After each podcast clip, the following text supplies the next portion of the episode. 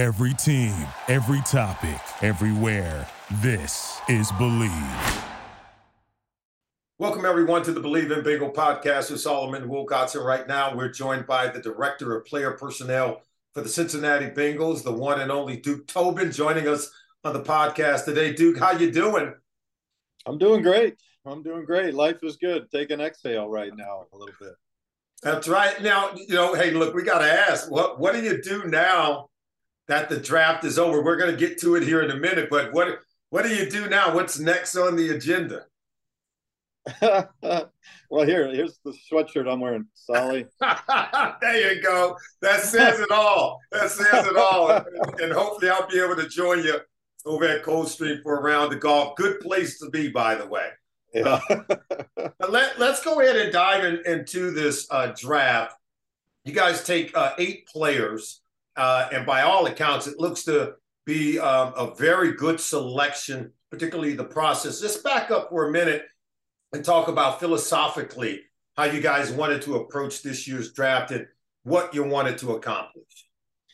Well, we want to take players that fit our culture, number one, and we believe will be positive members of our football team, both on and off the field. So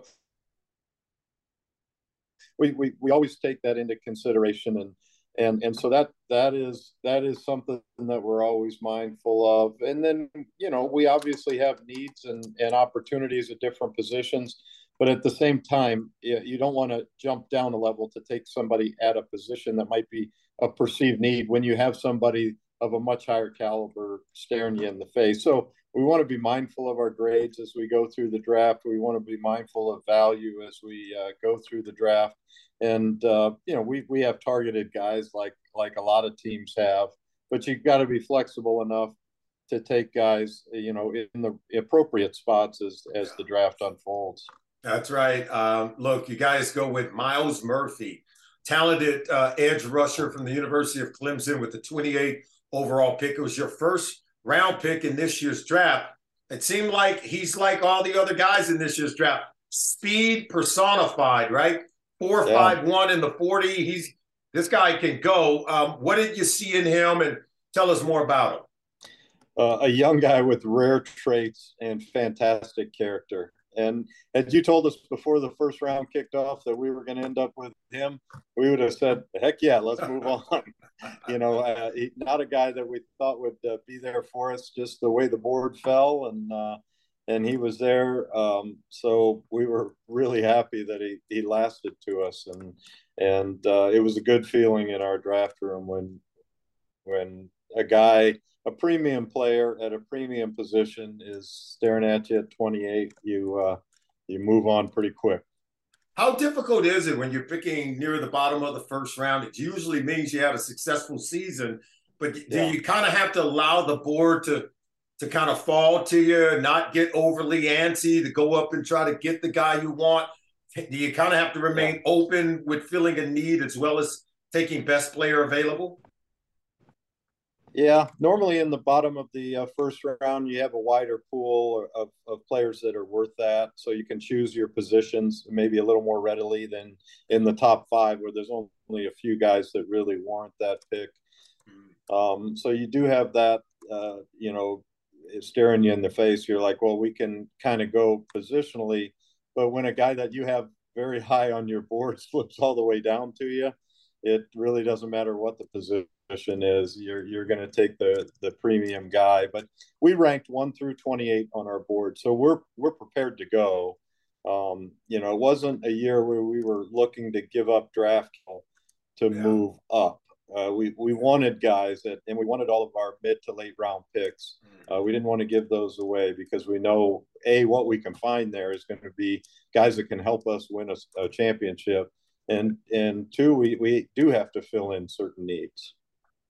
You know, I think 2 of the more critical areas after securing a quarterback, 2 of the most critical areas to have to rebuild the offensive line, for one, because it takes a number of different people. It takes talent, but also chemistry of guys working together. You seem to have done that over the last couple of years. But the same could be said for the secondary, a number of different players having to communicate, play together. So how challenging was it to have to try to rebuild your secondary this offseason after losing three of your four starters in free agency. The challenge continues, you know, and we bring in guys that we think have the traits to play effective football for us. But now the real work begins, and having those four, five, six guys be able to play in unison and for everybody to trust that people are performing the roles that they should. We've got great leadership still in that group, and we think we've got the talent to really emerge as really a good secondary. You know, you want to rush and you want to cover on defense. That's what you have to do to win in this league. And offensively, you got to protect your quarterback. You got to be able to run the football a little bit. You got to be able to make big plays. And so those things are always on our mind as we're going through the draft.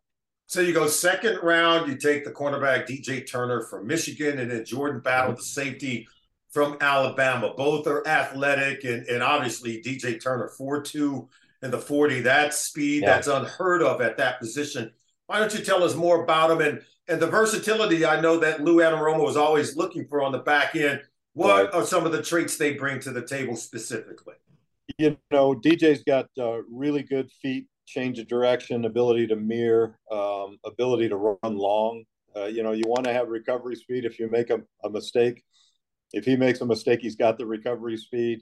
He's got good ball skills. He's an intelligent football player. You know, the things that we're going to do with him as he gets in, he'll be able to fill a couple different roles. We envision him playing outside mostly, but he could really develop inside too if that need arises. So he's got that inside-outside versatility, and he'll be coming in and continuing to gain strength. The one thing he needs to do is play with a little more strength at the catch point, and I think we can give that to him. You look for the traits that you can't give to somebody as when you're talking about the draft. And then when there are things that you can give them, a little more strength, you know, a little more bulk, then you feel good about it. But he can really cover, he can really run, and he's a great football character. How about Jordan Battle, who started over 40 games playing for Nick Saban at the University of Alabama? Player at that position, you and I both know Nick is going to have his hands on them very closely, and they're going to have to be smart and great communicators as well, right? I think Nick has come out and said just how much he meant to their football team. I know he expressed that to us when we were through visiting with him on the scouting trail about how important and how intelligent a football player that this is, and he's that's a key to that position. You have to be able to be right, and you have to be able to direct others to be right. Yeah. And then you have to have some versatility, which he does. He can play in the deep. He can play at the line of scrimmage. He can blitz. He's got great anticipation. So we're pretty much a ready-made football player that has a lot of different versatility pieces that can come into our defense and fill in where needed. Probably a luxury to still have him lurking around in the third round. Many teams had almost just a second round grade on. Yeah. He just stood out on our board as, you know, hey, look at me. You know, I'm way up here. That's right. Everybody else is up here. Look at me. And we looked at him. And so it was good. And there's a need there, you know, for safety. And so we were happy to get him. And it was a good feeling at the end of that day, for sure. Yeah, it's certainly a selection that has excited a lot of Bengals fans. Just talk to me about your fifth-round pick, the running back Chase Brown out of the University of Illinois. This guy's a different kind of player, different kind of running back from what we're accustomed to seeing on a Bengals offense, and it's not like he's coming here to replace anyone, but he could be a huge addition to give you great variety in the offense. Yeah, you know, a guy that has great lateral quickness, but he can really get downhill in a hurry. We like that about his running style. Tremendous character, outstanding intelligence. You know, the things that backs have to learn in our league almost universally is pass protection, identifying the correct assignment, and then going and doing it. So those are things young backs have to learn. So he'll be in that learning mode there, gaining a comfort, you know, with the other players on the field that, hey, I'm I know what I'm doing. But as a ball carrier, he's explosive. He's got a lot of explosive plays in college. Obviously a lot of production, and you can throw him the football and he's pretty good there too. So, you know, it just, we thought it was a great value when we were going, and it'd be a great addition to our running back room.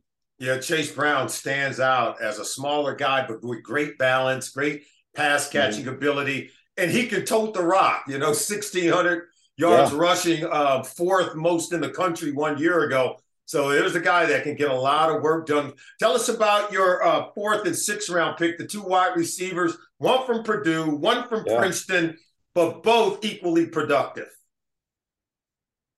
Yeah, well, we like production, and we like guys that are versatile. And really, when you look at Charlie, that's what he is. He can play inside and outside. He can be a feature, because he showed that he could be the feature guy at Purdue. He's an outstanding runner, route runner with balance and body control, very natural hands catcher. We think he'll be able to separate if he's playing inside, and he's still got the speed to threaten on the outside. He's great with the ball in the air, being able to go up and compete for it. And then he adds the versatility on special teams, which we were looking for. Our wideouts have to do that. So there's a vision for him there as well. And so we like the total package that we were getting there. But he's really quick, and he's a great route runner. You know, you have to go back, 14 years ago since you last took a punter in the draft, and Kevin Huber. And it turned out to be a good selection. Tell us why the selection of Brad Robbins, the punter out of the University of Michigan. What caught your eye about him? Well, one thing we were able to do is secure an extra pick. And just by moving down, a few spots there in the third round, we secured that eighth draft pick. And with that in mind, if there's an opportunity to take a specialist and add competition in that room, we wanted to do that. And we think competition will bring out the best in both the punters we have on our roster, and it'll be fun to see them compete.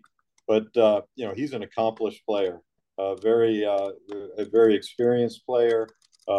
He's been a very good holder, for their All-American kicker. And we just like the total package and of what he brings and the competition level he's going to bring to us. And it'll be fun to watch those punters go at it this summer and this fall. I love when you talked about providing something for players that maybe you can't teach them, right? Either they have to bring that to the table, because there are some of those skills. Speed is one of those traits that you can't come with it. You can't teach them. That's right. How important was that to you amongst the players? Because I went back and checked them. Your receivers, the defensive backs, the edge rushers, they can all flat out fly. How important was that in many of the selections? It's a big trait. You want the traits that you can't give them, and our Princeton guy Andre, he's 6'3" and he runs 4.4, and he's got production, and he's got character, and he's got body control, and he's got good hands, and that's somebody that we can develop. We can work with that, because he brings that to the table to start. He's going to have a transition. He's coming from Princeton. Yeah. Well coached, though, by Bob Cerase, and, well prepared. But there's a transition from Princeton to the NFL, and we'll help him through that part of it.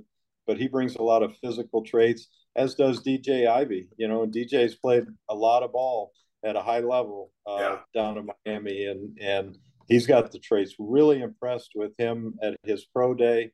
And then we brought him into Cincinnati to get to know him a little bit. And was really impressed with him there too, non-combine. So we wanted to take a chance to get to know him a little more.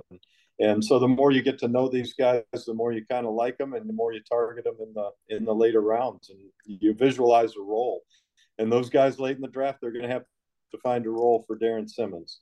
And if they're fast, they got a better chance of doing it than the first time. Well, hey, look, I think all we have to do is look to last year when we saw Mr. Irrelevant, a 7th round pick, the last player to go in last year's draft, end up winning 5 straight games for the 49ers at quarterback and taking them all the way to the NFC Championship game. So every single pick does matter, right, Duke? We grind on those last picks as much as we grind on the first one, and perhaps even more, perhaps even more. But we're grinding to find the right guy. The pyramid is big down there. There's a lot of guys to choose from. So you really have to grind to find the ones that are right for you and can fit a role you have envisioned for them. So it's a grind down through there, and we don't take any of those picks. Well, we appreciate you taking the time to join us on the Believe in Bingo podcast. You're one of the best in the business at what you do. Keep up the good work. We look forward to catching up with you before we get to training camp. In the meantime, I'll see you on the golf course, okay? I love it, Solly. Love it. All right. Take care. All righty. All the best. Thank you for listening to Believe. You can show support to your host by subscribing to the show and giving us a 5-star rating on your preferred platform. Check us out at Believe.com and search for BLEAV on YouTube.